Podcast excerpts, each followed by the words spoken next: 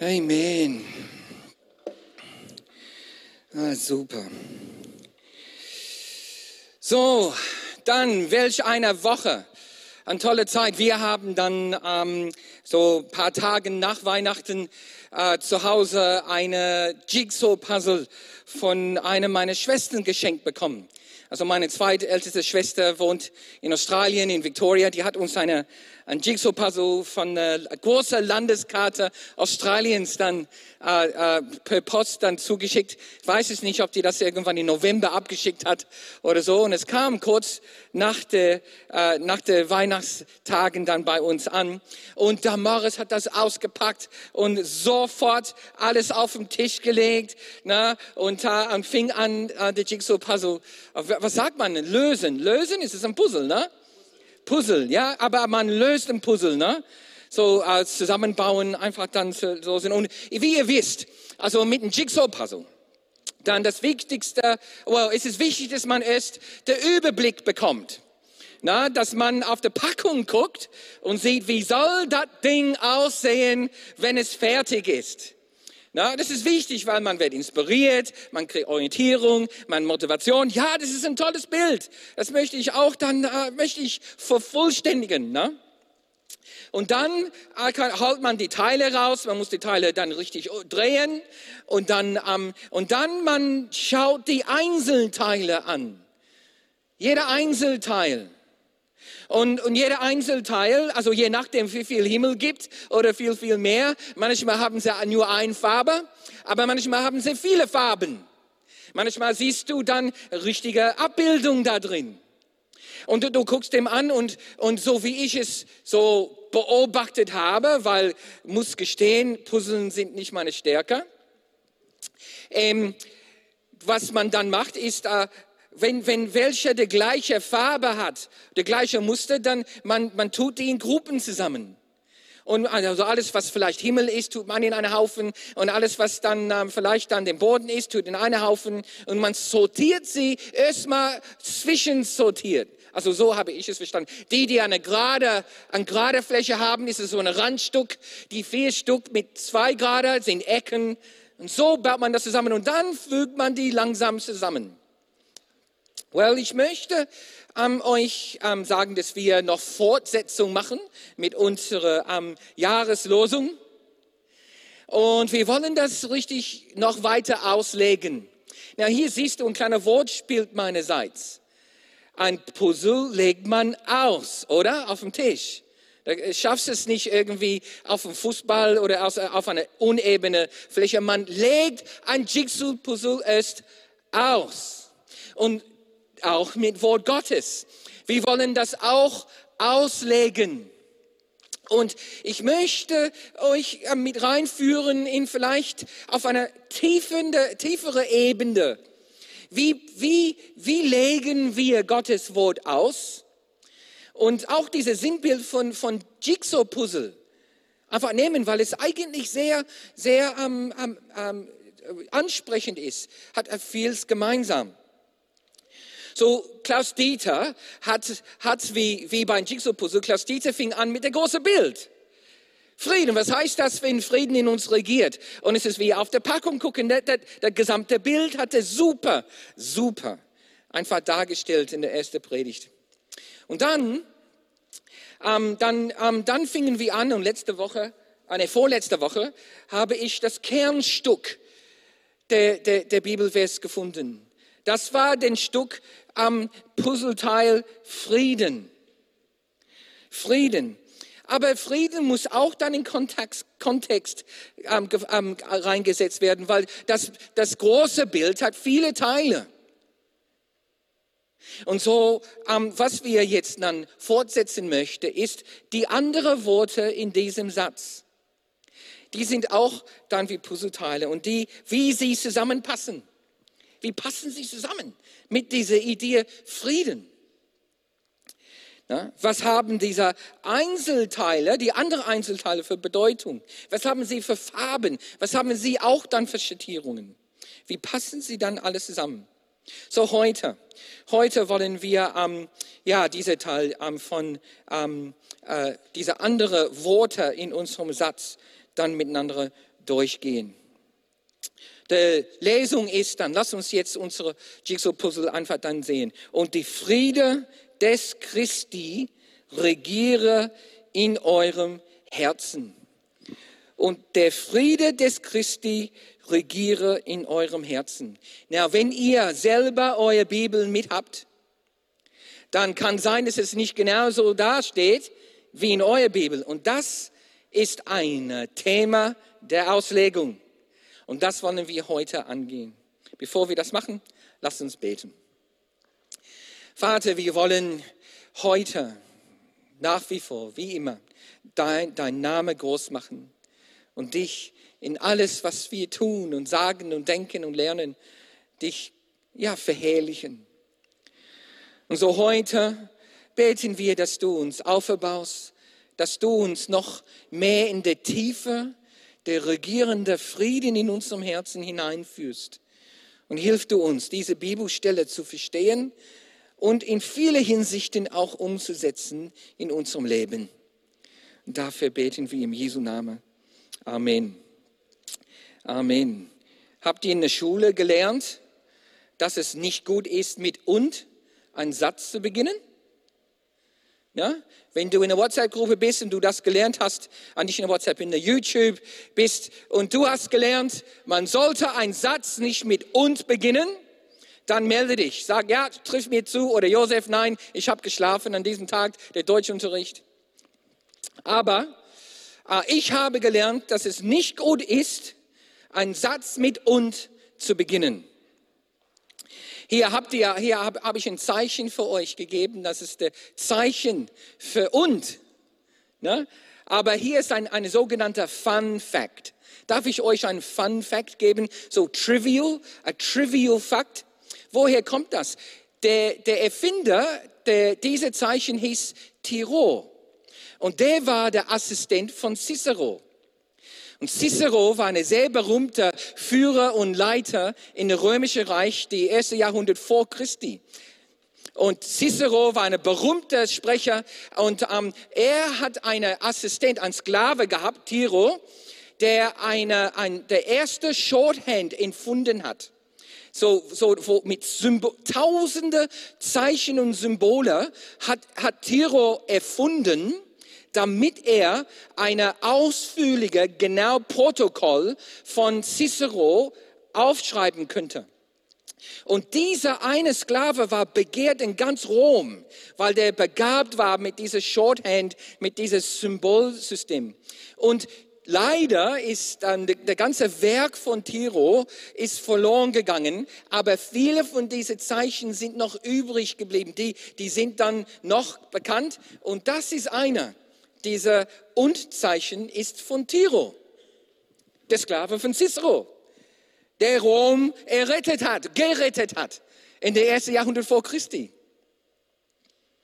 Einfach ein Fun Fact. Wusstet ihr das? Wusstest du das? Ja, das eine coole Sache, ne? Tiro. Warum beginnt unser Satz mit und? Auf Griechisch Kai.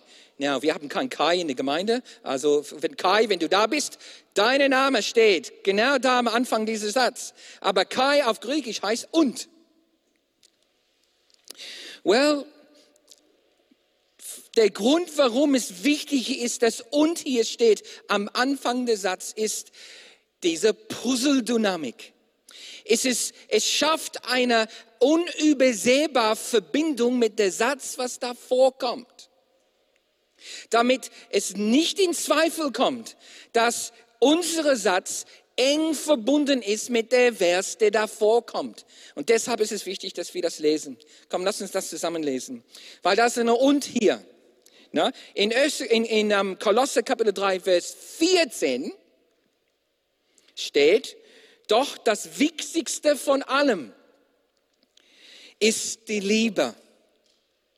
Die wichtigste von allem ist der Liebe. Und ähm, ich habe dann bei, also das war, ist der Trauspruch von äh, äh, Julian, ähm, Julians, ähm, Julian und Sabines. Dann Hochzeit. Ne? So Julian und Sabine, wenn ihr da seid, dann ähm, hey, habt Spaß jetzt und, und freut euch an diesem Vers. Das war der Trauspruch für deine Hochzeit. Aber es ist eigentlich ein wichtiger Spruch für uns alle. Doch das Wichtigste von allem ist die Liebe, die wie ein Band alles umschließt und vollkommen macht. Now hier steht ein Punkt. Aber wichtig ist, da steht ein Punkt, aber gleich kommt ein und. Das heißt, dieser, dieser, dieser Frieden von Christi ist, ist nicht zu trennen, soll nicht getrennt sein von die Liebe. Die Liebe, der, der uns alle eins macht. Puzzle. So, der Puzzleteil, ein wichtiger Puzzleteil ist, und Puzzleteile sind Vers 14. Now, ich verbinde das mit irgendwas, was ich vor zwei Wochen erzählt habe.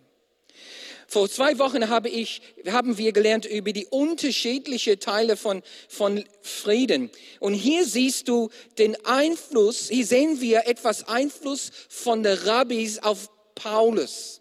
Was Paulus auch hier un, un, unübersehbar dies zusammenbringt. Liebe und Frieden, nicht zu trennen. Und, und in dem Text selbst, diese und, ist eine klare, klare Zeichen, ja, die sollen nicht getrennt werden. Diese Liebe und Frieden, die gehören zusammen. Und das war eine rabbinische ähm, Entwicklung. Ne? Die Rabbis haben das betont. Ähm, und, ähm, und Paulus bleibt drin in diese Gedanke durch Gottes Hilfe. So hier haben wir dann Frieden und die, die, die Rolle Frieden zu stiften. Na, und dass Frieden gestiftet werden soll. Ähm, Menschen, Menschen können geholfen werden, miteinander Frieden zu schließen. Und das als Geste, als eine Auswirkung oder Verkörperung der Liebe. Das ist äh, das wichtige Konzept hier, was bestätigt wird. Ähm, wenn ich Frieden mit Menschen äh, wenn ich Menschen helfe, zwischen sich Frieden zu schließen, das ist eine klare Ausdruck und, und Verkörperung der Liebe Gottes in mir.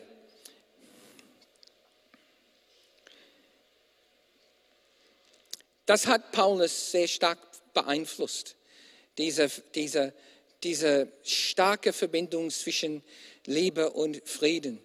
Und seine Rabbi Gamil, das hat ihm, er hat ihn stark beeinflusst. Dann können wir uns auch fragen, ja, welche Leute haben einen starken Einfluss in meinem Leben gehabt? Wer in der, in der Vergangenheit hat einen starken Einfluss in deinem Leben gehabt? Nicht, nicht einfach einer Einfluss, sondern ein starker Einfluss. Wir können uns auch fragen, welche Leute haben heute, heute, zu Zeit, einen starken Einfluss auf meinem Leben? Und hilft das? Ist das erforderlich? In welcher Art und Weise haben Menschen heute starke Einflüsse auf uns? Und dann kommt zu der nächsten wichtigen Frage. Ähm, welche Leute sollten mehr Einfluss auf uns haben? Welche Leute gibt es, die, die, es wäre echt gut, wenn sie mehr Einfluss auf mein Leben hätten? Bei Paulus, Gamil und der Einfluss war gut. Und, ähm, äh, und hier sehen wir dann, wie, wie es Paulus geholfen hat, Frieden zu verstehen. Wie ist es mit uns?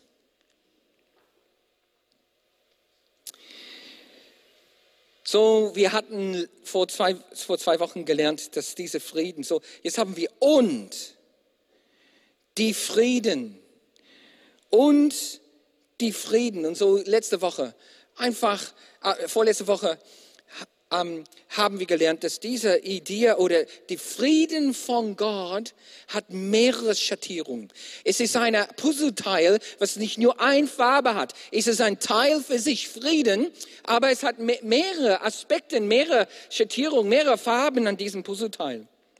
Da haben wir gelernt, Frieden heißt kein Krieg. Frieden, das ist die Abwesenheit von aller feindlichen Gedanken, Gefühle, Empfinden und Handeln. Das ist, wenn, wenn, meine, wenn, meine, wenn ich keine feindliche ähm, äh, Entscheidungen da habe, wenn, wenn, wenn kein feindliche äh, Emotionen, äh, Gefühle und, und Handeln, wenn da keine da ist, das ist ein Teil der Verständnis von Frieden. Hebräisch, in, in Hebräisch haben wir gesehen, Wohlsein, ein Zustand, mein physischer und finanzieller Wohlsein. Shalom, Frieden. Oder, oder in der, in der Septuagint, der griechische Alte Testament, äh, Neue, äh, Alte Testament, da hieß es Rettung. Rettung, wenn, wenn jemand mich rettet, dann Frieden. Der Rabbi ist Friedensstifter und dann haben wir gesehen in dem Neuen Testament, als Jesus kommt in der neue, der neue Bund bringt, der bringt das ganze Erlebnis von Versöhnung mit rein in die Idee von Frieden. Versöhnung zwischen Menschen und Menschen und Gott und Einzelnen und Gott. So, weißt ihr, fast alle Worte, fast alle Worte haben Nuancen. Fast alle. Ich habe, keine Ahnung, in einer in eine meiner Kommentare gab es drei oder vier Seiten nur über das Wort ähm, der, die oder das oder der einzige Artikel in Offenbarungbrief. Nur den ein Wort in, in Offenbarungbrief. So viele Nuancen. So viele Schattierungen und mögliche ähm, Teilbedeutungen. Worte haben Nuancen, fast alle Worte. Und es ist wichtig, wenn wir weiser werden wollen, wenn wir Sachen besser verstehen wollen, auch zwischenmenschlich, auch wenn wir Zeitung lesen, auch in, im Alltag, dass wir, wenn wir es, es annehmen, akzeptieren, dass fast alle Worte Nuancen haben, werden wir in der Weisheit, in der Weisheit wachsen. Wir werden weisere werden. So, dann haben wir und der Frieden und dann kommt es der Frieden, der Frieden von Christi, also in unserer, der Frieden des Christus. Da steht es ähm, in, in, in einer Übersetzung. Der Friede von Christi. Äh, warum des Christus oder von Christi? Das ist äh, wegen einer deutschen Entscheidung, ob ich das konjugiere in der Dativ oder in der Genitiv. Von Christi, Dativ, ähm, äh, des Christi ist Genitiv. Okay, das macht die Deutsche. Aber dann gibt es in den anderen Übersetzungen ähm, nicht Christi, sondern Gott. So in manches steht das dann, vielleicht in deiner Bibel, in deinem App oder in deinem Bibel zu Hause, vielleicht steht ähm, und der Frieden, ähm, der von Gott kommt. Und in anderen der, der, der, der Frieden, der von Jesus kommt. Warum so? Warum steht das in mancher von Jesus und mancher von Gott? Ja, ist es so, dass, ähm, dass die Leute, die die deutsche Übersetzung äh, erfasst haben, haben gedacht, oh, Jacke wie Hose. Und deshalb habe ich diesen Bild, glaube ich, von die zwei Schienen. Na, also wie, wie ein Schienbahn, also Gott oder, oder Jesus, wie, wie soll es dann sein? Also wirklich, in, ist das Frieden von Gott oder ist es Frieden von Jesus oder soll das mir egal sein? Und so ähm, diese Frage, die, die, die manche von uns, vielleicht viele von uns haben, ähm, ist, warum gibt es diese Unterschiede zwischen Bibeln?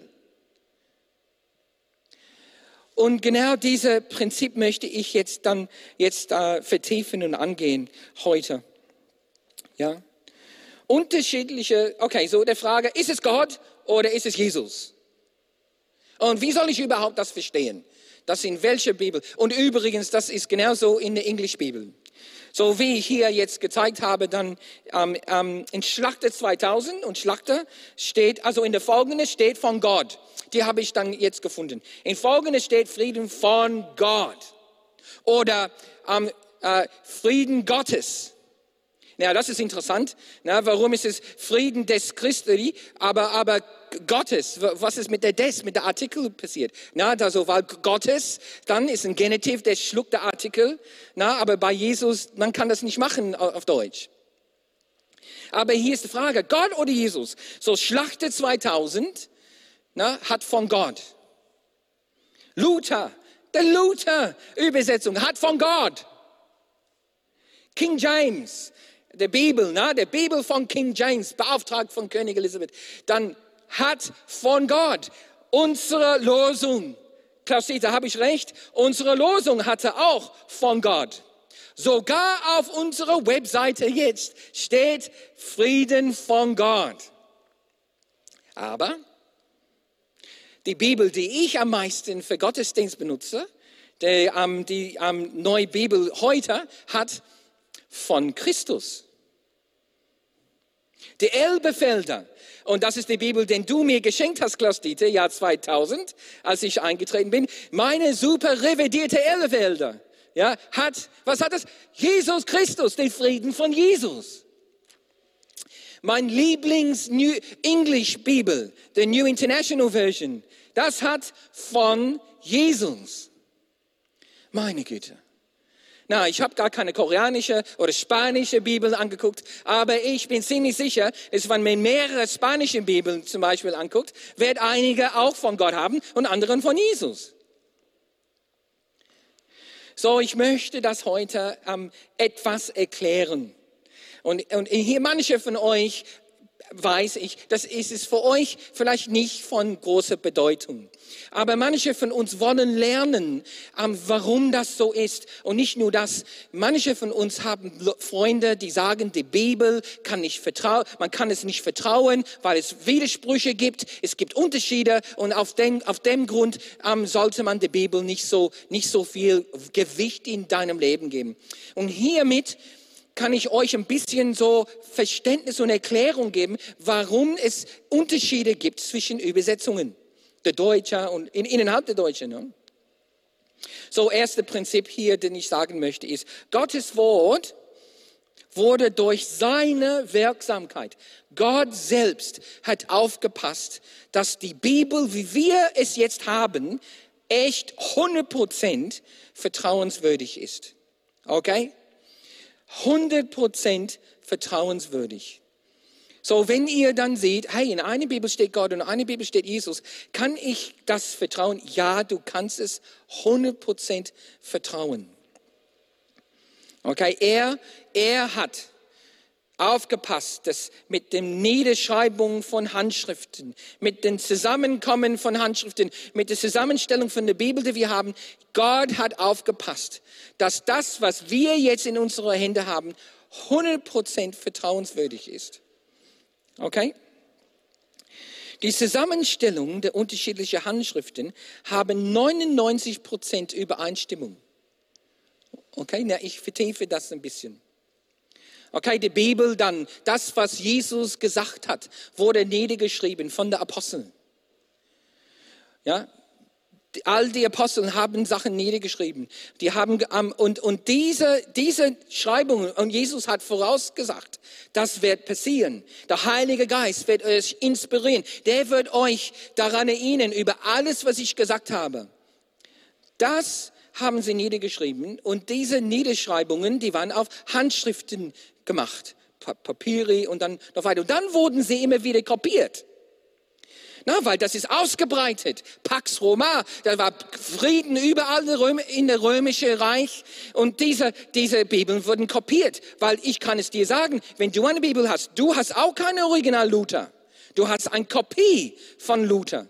Hier ist der Punkt. Eigentlich, eigentlich, die deutsche Sprache ist nur so, so, so entstanden, weil der Luther-Übersetzung könnte kopiert werden, weil die dann, die, wie heißt das, der Druck, Druckerei erfunden haben in Deutschland. Und dann wurde das kopiert und kopiert und kopiert. Und, und dann gab es auch da tausende Kopieren von das, was die Apostel selbst geschrieben haben. Ja, das ist wichtig, dass wir das verstehen. Na? Weil, jetzt kommen wir zu dem nächsten Punkt. Diese, so wir haben tausende, tausende Handschriften. Manche sind richtig alt, 200 äh, äh, nach Christi. Manche sind, sind 300 nach Christi, manche sind 700 nach Christi und, und so. Manche haben, wurden fünffach kopiert. Also das ist die fünfte Auflage. Manche sind die erste Kopie überhaupt von das, was die Apostel geschrieben haben. Okay? Nur so, dass wir das verstehen. Okay.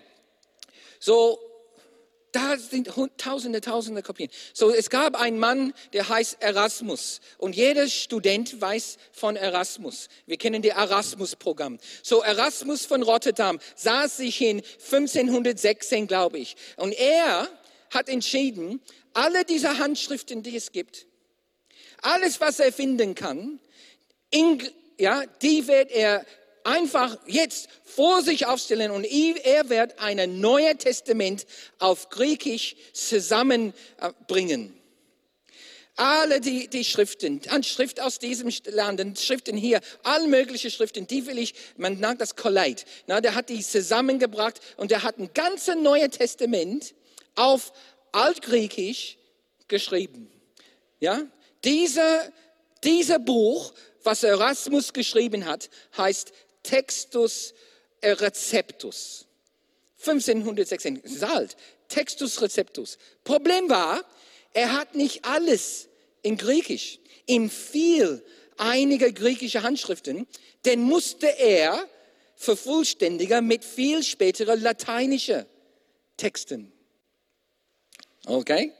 So, Erasmus 1516 schreibt ein Neue Testament ganz neu, bringt alle Handschriften zusammen, schreibt das auf, hat Bibeltexten, keine seiner Handschriften waren älter als 400 Jahre nach Christi. Und er hat manche lateinische, weil er manche Teile aus dem Neuen Testament nicht auf Griechisch vor sich hatte. Und Latein, wie wir wissen, Latein ist, wurde später benutzt. Okay?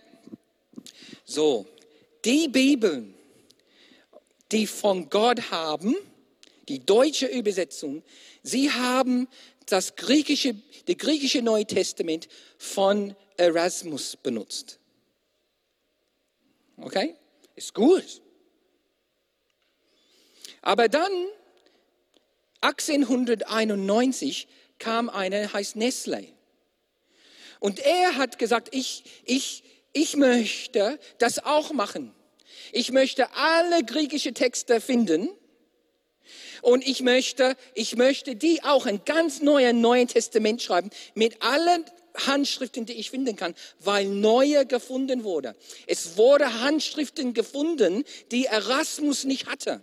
Und die, die Teile, die Erasmus in Lateinisch nur benutzen könnte, die griechische, die älteren, die wurden gefunden in der Zwischenzeit. So, so uh, Nestle und allen, die sagen, komm, lass uns das wieder machen. Lass uns das neu machen. Wir machen auch ein alte Testament auf Griechisch mit den Handschriften, aber sie haben Handschriften schon ab dem zweiten Jahrhundert nach Christi, also bessere Handschriften gehabt ältere. Und dann diese Übersetzung, diese griechische Bibel heißt Nestle Island. So, dann haben wir zwei Bibeln. Zwei neue testamentliche äh, Bibeln, Übersetzungen. Einer von ähm, äh, Textus Receptus von Erasmus und der andere von Nestle Island. Und in dieser Nestle Island, da steht von Christus da steht von Christus. So the New International Version, die Elbefelder, die New, um, die New Übersetzung, die neue Übersetzung, die nehmen Nestle Island als ihrem Grundtext. Deshalb steht in einem von Gott und in der anderen von Christus. So, das sind dann, das ist die Erklärung. Und in, in einiger in einige Stellen der Bibel, wie ich gesagt habe, in dieser ein Prozent, wo wenig, wo, wo der Übereinstimmung nicht da ist, dann muss dann entschieden werden, welche nehmen wir. Welche nehmen wir? Beide sind aber wichtig. Und hier sieht man eigentlich, wo die zusammenkommen. Wenn du dann diese, diese zwei Schienen, zwei Schienen siehst, dann auf der Horizont, die zwei kommen zusammen. So, letztendlich von Gott oder von Jesus, eigentlich wissen wir, dass Jesus der Verkörperung des Vaters ist. Na, Jesus sagt selbst dann in, in Johannes 14, 12, was ich äh, was ich hinterlasse, ist mein Frieden. Ich gebe euch mein Frieden, wie die Welt ihm nicht geben kann. Und das ist ein Frieden, der Jesus bekommt, der von seinem Vater bekommen hat. Wir können der Bibel 100% vertrauen, wie es ist, aber die Bibel hat diese Dynamik da drin. Manchmal steht von Gott, manchmal steht von Jesus. Der Band kann nach vorne kommen. Mag der Band nach vorne kommen?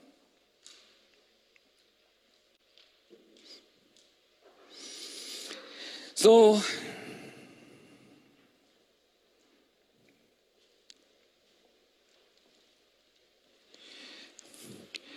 Und lass uns dann kurz beten, wenn wir dann in der Anbetung kommen. Vater, wir danken dir. Wir danken dir für dein Wort und dass dein Wort uns, ja, zu uns gekommen ist und ist 100% vertrauenswürdig.